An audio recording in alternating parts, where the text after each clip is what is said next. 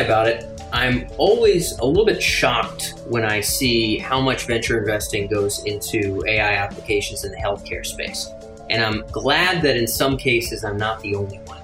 This interview today is with Steve Gullans. Steve is uh, managing director at Excel VM, which is a venture firm out of Boston. Uh, lots and lots of healthcare and life sciences in Boston. Steve comes from that world directly, PhD himself, and, and works pretty much exclusively in the healthcare domain.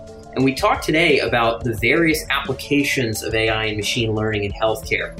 What applications have a thousand chances to get blocked and redirected by insurers or doctors or hospital managers who aren't interested in implementing the technologies, and which healthcare technologies might have more promise for direct application, not because they're inherently better technologies, but because there's just less barriers to adoption and more clarity for the ROI of the person investing in it. Those, those uh, technologies that eventually trickle down to better patient care or eventually trickle down to you know some kind of savings for the hospital have to go through so many other hoops. And Steve uh, paints a very colorful picture as to what those hoops are and which kinds of technologies can get gunked up in the works of the regulations and of the kind of adoption human issues of, of uh, PhDs, many of whom are, are not exactly eager to lose their job and probably won't be even when the time might be right. Uh, not to say that we should necessarily boot PhDs out, but uh, human adoption is definitely part of the shtick here in the healthcare space. And Steve kind of paints the picture as to, uh, again, where those biggest hangups are and where the applications are that uh, maybe don't have as many of those, and, and, which ones he, he tends to believe are a little bit more exciting and applicable. So, lots and lots of color here added to the applications of healthcare uh, and AI from an investor's perspective. I enjoyed this interview a lot.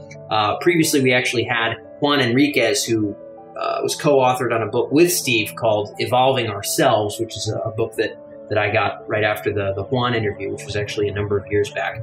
So, really glad I got to catch up with Steve today. I hope you all enjoy this episode. Um, if you're interested in more healthcare and machine learning applications, it's actually one of the more popular articles on our site for the last six months running is uh, machine learning applications in healthcare. Very, very popular article. If you just go to techemergence.com, you can check that one out as well. We're probably going to link to it from the interview with Steve too. So without further ado, this is Steve with Excel VM, and we're talking about healthcare and AI.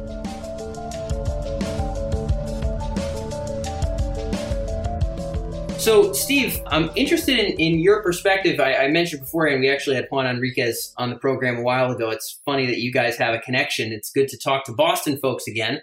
Um, we've talked to a lot of investors out here in the Bay Area around where they've seen more AI and machine learning show up in their pitches. You're out there on the East Coast you're un- undoubtedly seeing you know as many nearly as many pitches as the folks out here would be where have you seen ai and machine learning whittle its way more into businesses and pitches from your perspective so uh, i focus uh, generally in healthcare although it's very very broad ranging and so we're seeing it everywhere in the healthcare space it ranges from uh, drug development and genomics to decision making for physicians imaging diagnostics. Almost anywhere you have lots of data right now, people tell us that they're actually going to find the, the secrets within that data. And uh, we'll see how that works out.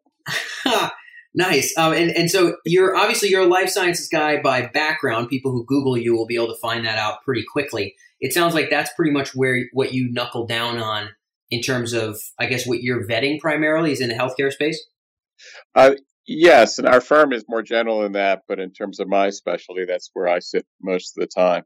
And uh, what we're seeing is uh, a convergence of a lot of the AI technologies and healthcare data generating uh, platforms uh, starting to talk to each other with smart people on both sides. Huh. Uh, and I know that right now, at least by what I what I've read as the trends, you know, if you look at your CB Insights and the other folks that kind of mm-hmm. track investment uh, trends around here, healthcare is certainly among the top, if not rated at the top, of deal flow. You know, with business models that are, are pretty well married to, to AI and machine learning. As you had mentioned, you're seeing it in a lot of different places: genomics, drug discovery. You know, aiding in decision dis- decision making.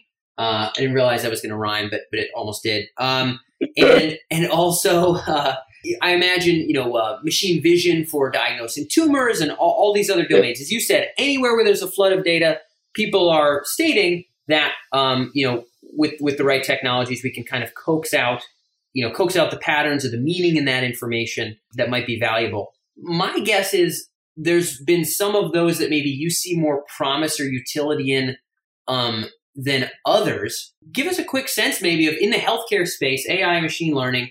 Maybe you know you get a lot of pitches. You probably want less of the bad ones, more of the good ones. Yeah. Maybe the people that listen yeah. into this will be able to take note before they come talk to you.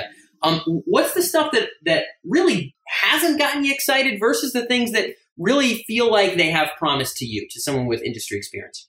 Uh, a couple of thoughts. One is uh, the ones that are most exciting are the ones that have a team that includes both healthcare professionals and AI professionals.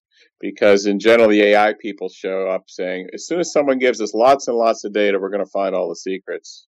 And then the uh, healthcare professionals really don't know exactly what's possible. When you get them together, you start to see some compelling applications. The first place is really opening up in terms of health, um, patient health, is imaging and looking at MRIs, X-rays, and other things. Really, as an assistant to the physicians in more second, uh, more remote hospitals where they don't have high-end radiology experts sitting in the room.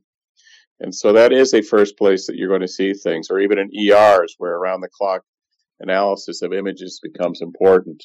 But uh, there are a bunch of areas where we're starting to see it in.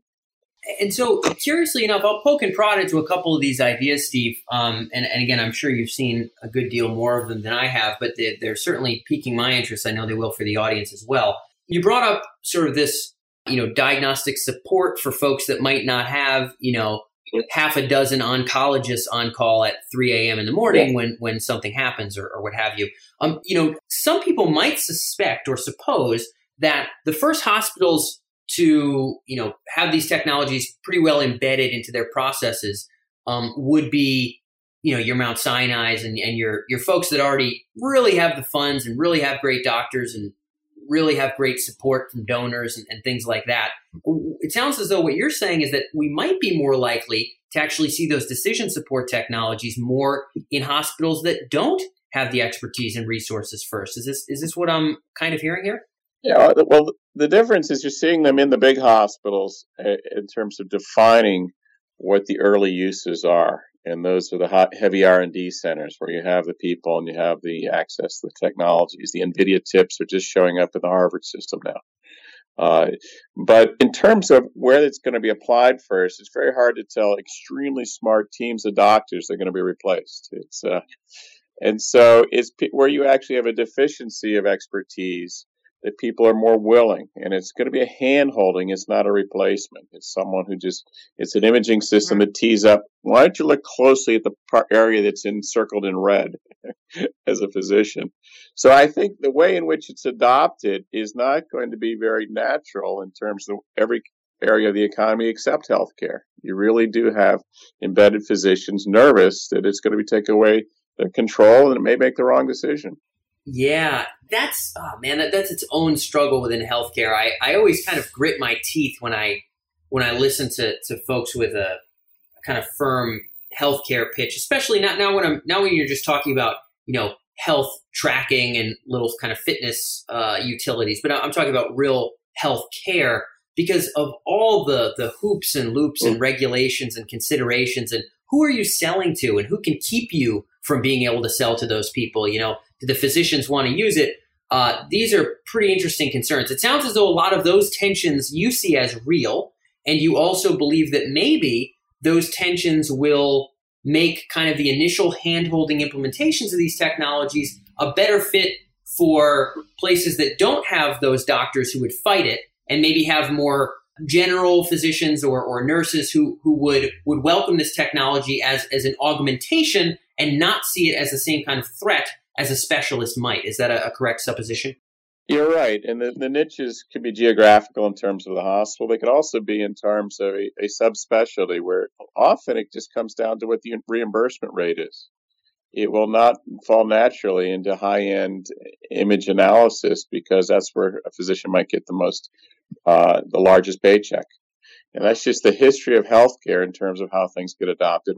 So, as an investor, we have to pay very, very close attention to who's actually going to benefit financially from this? Is it the physician? Is it the insurer? Is it the hospital system? And that really is a big determinant of where it gets adopted first and how quickly.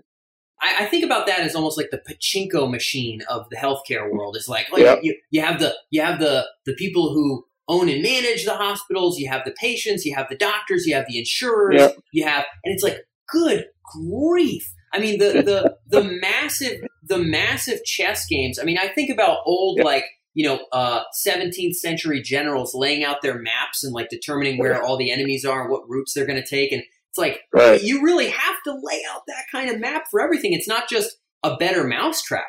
It's right. it's it's a better route through the pachinko machine.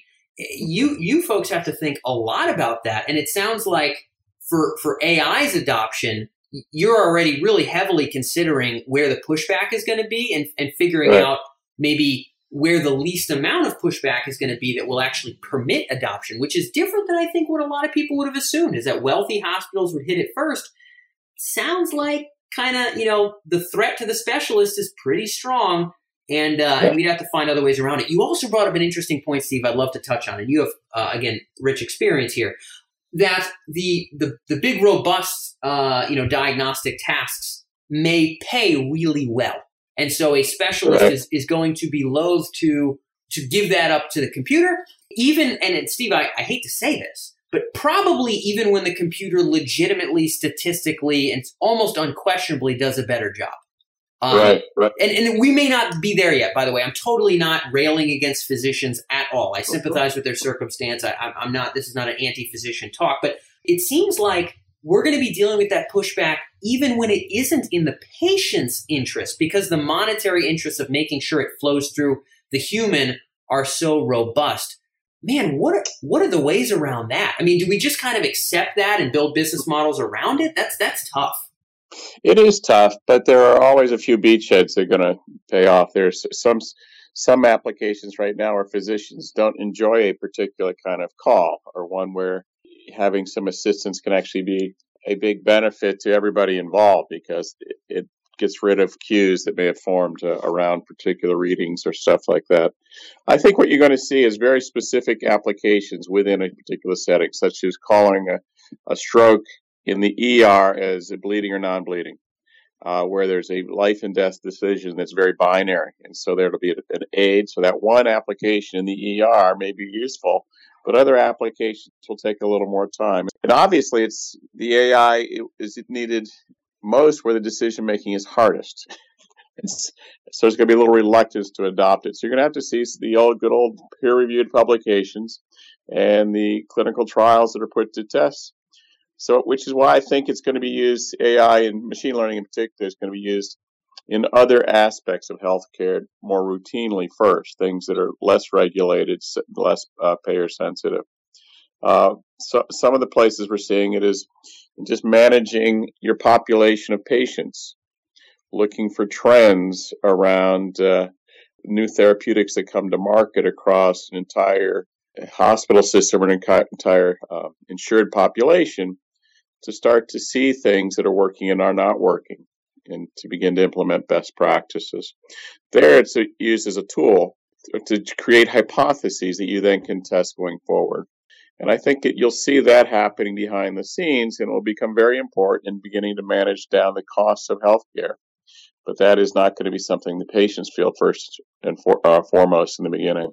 Yeah, I I think about this uh, in a similar light, and I'm, I'm glad you're you're shining light on this right off the bat in our talk. You, you also curiously enough, Steve used the beachhead battle analogy directly after our previous battle analogy. So it, it, sounds as though it, that is very much the reality here. One place where one place I'm seeing it, it's going to be very useful is in drug development and genomics, where we're overwhelmed with data in both of those places right now to the point where humans cannot synthesize what is meaningful and what's not. Uh, it's a different pot of money than the insurance companies. And so we're starting to see a lot more um, AI applications. And what's happened there is the algorithms and the ways to analyze the data have been around forever. We just haven't had the computing power to do drug design, for example, in silico, to look at massive populations of patients with their DNA anal- analyzed.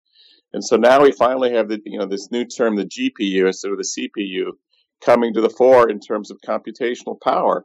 And one of my companies, we were actually bringing in people who built Google Earth and other things to begin to develop the data structures and the databases to do high level analytics.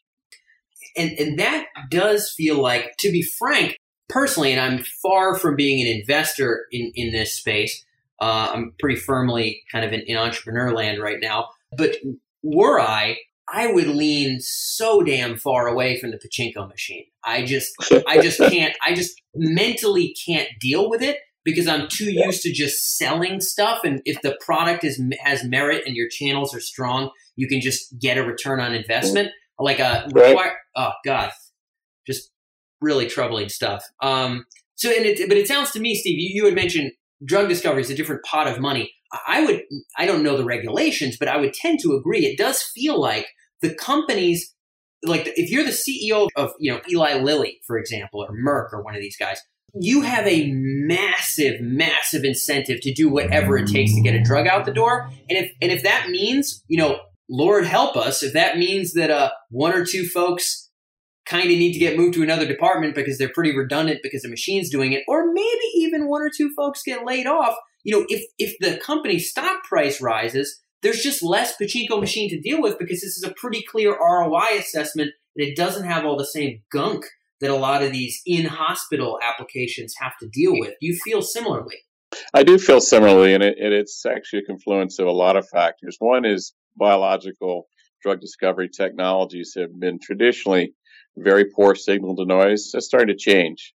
So you actually have more reliable data right now, whether it's looking at human genomes or high throughput drug screens. The, the quality of all the data is now more meaningful and more useful. There's also enormously large data sets that are publicly available to actually supplement what you have.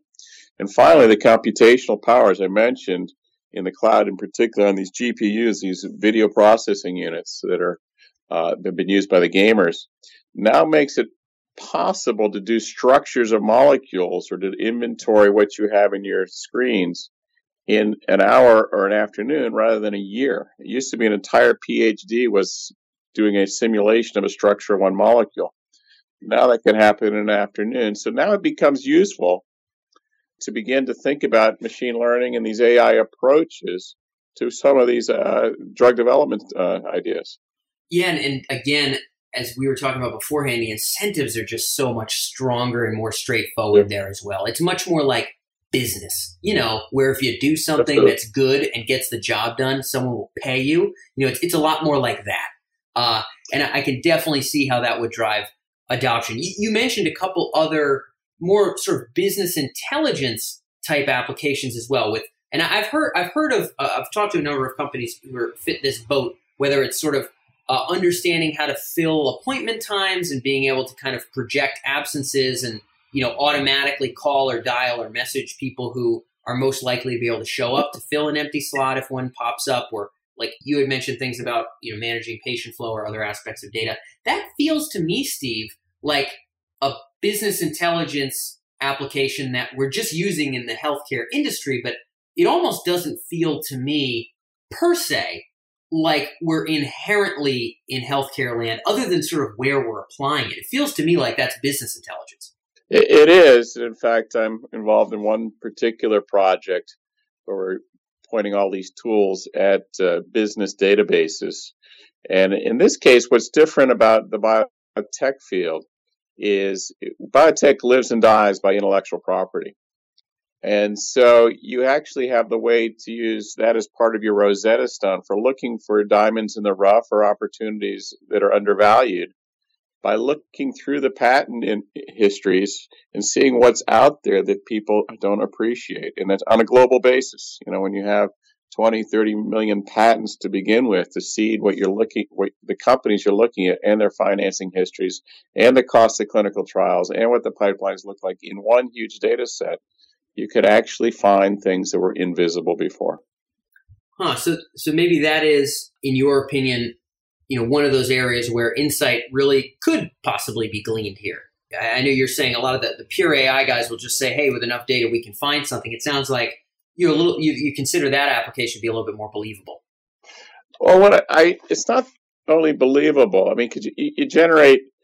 You know, so imagine as an investor, someone comes in and tells you, "I have this unbelievable new therapy for uh, you know HIV," and you can now search more vastly across business and patent and literature databases to see what's similar and is out there. That, not only whether it's competitive, but to actually validate the science and the business that this person is telling you about. Or before, you just didn't have that available to you, and now it's relatively inexpensive and available. Last question that I think would be interesting to kind of put a cherry on top of the conversation here.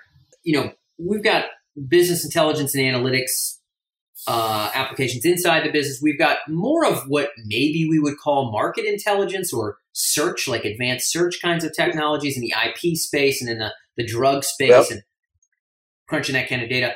You know, let's just say I'm a patient in a hospital in like five or 10 years, Steve. Yeah. Where, where do you think I would actually feel or notice some impact of AI first? Right now, it's safe to say, for the most part, when I go in and I, you know, have a, a really bad cold or something like that, or, or uh, you know, I've pulled out my back or something, I show up at the ER, I'm kind of going to have the same experience that I would have had in 1993. And, and there's nothing there's nothing wrong with that, by the way, per se. I don't I'm not saying there's anything wrong with that. But at some point, somewhere it will be felt that shucks, you know, the patients will start to realize that there there actually is some intelligence in some of the machines around them. Where do you think that'll be noticeable by the broad populace first?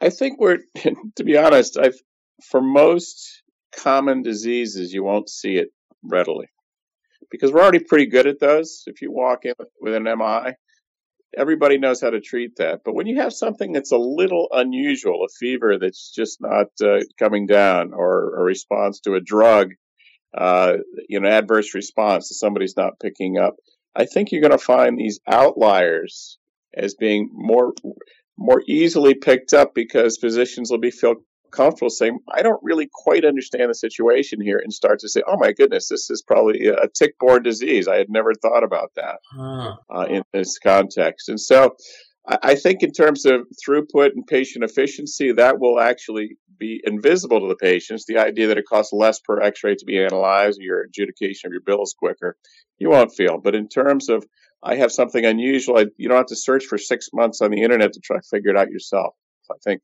healthcare will start to understand those outliers much more readily. Well, I, I certainly hope so. I think that is maybe one of the great promises. Certainly, IBM touts that a good deal. There's other companies working on that, and I think hopefully that would be a boon to healthcare in many ways. But like you said, a lot of it will be invisible. But it's it's interesting to hear your perspective on where it would be seen first. Steve, that's all that we had for time. But I got through everything that I wanted to. This is an excellent interview. Thanks so much for joining us on the podcast. Thank you, Dan. A lot of fun.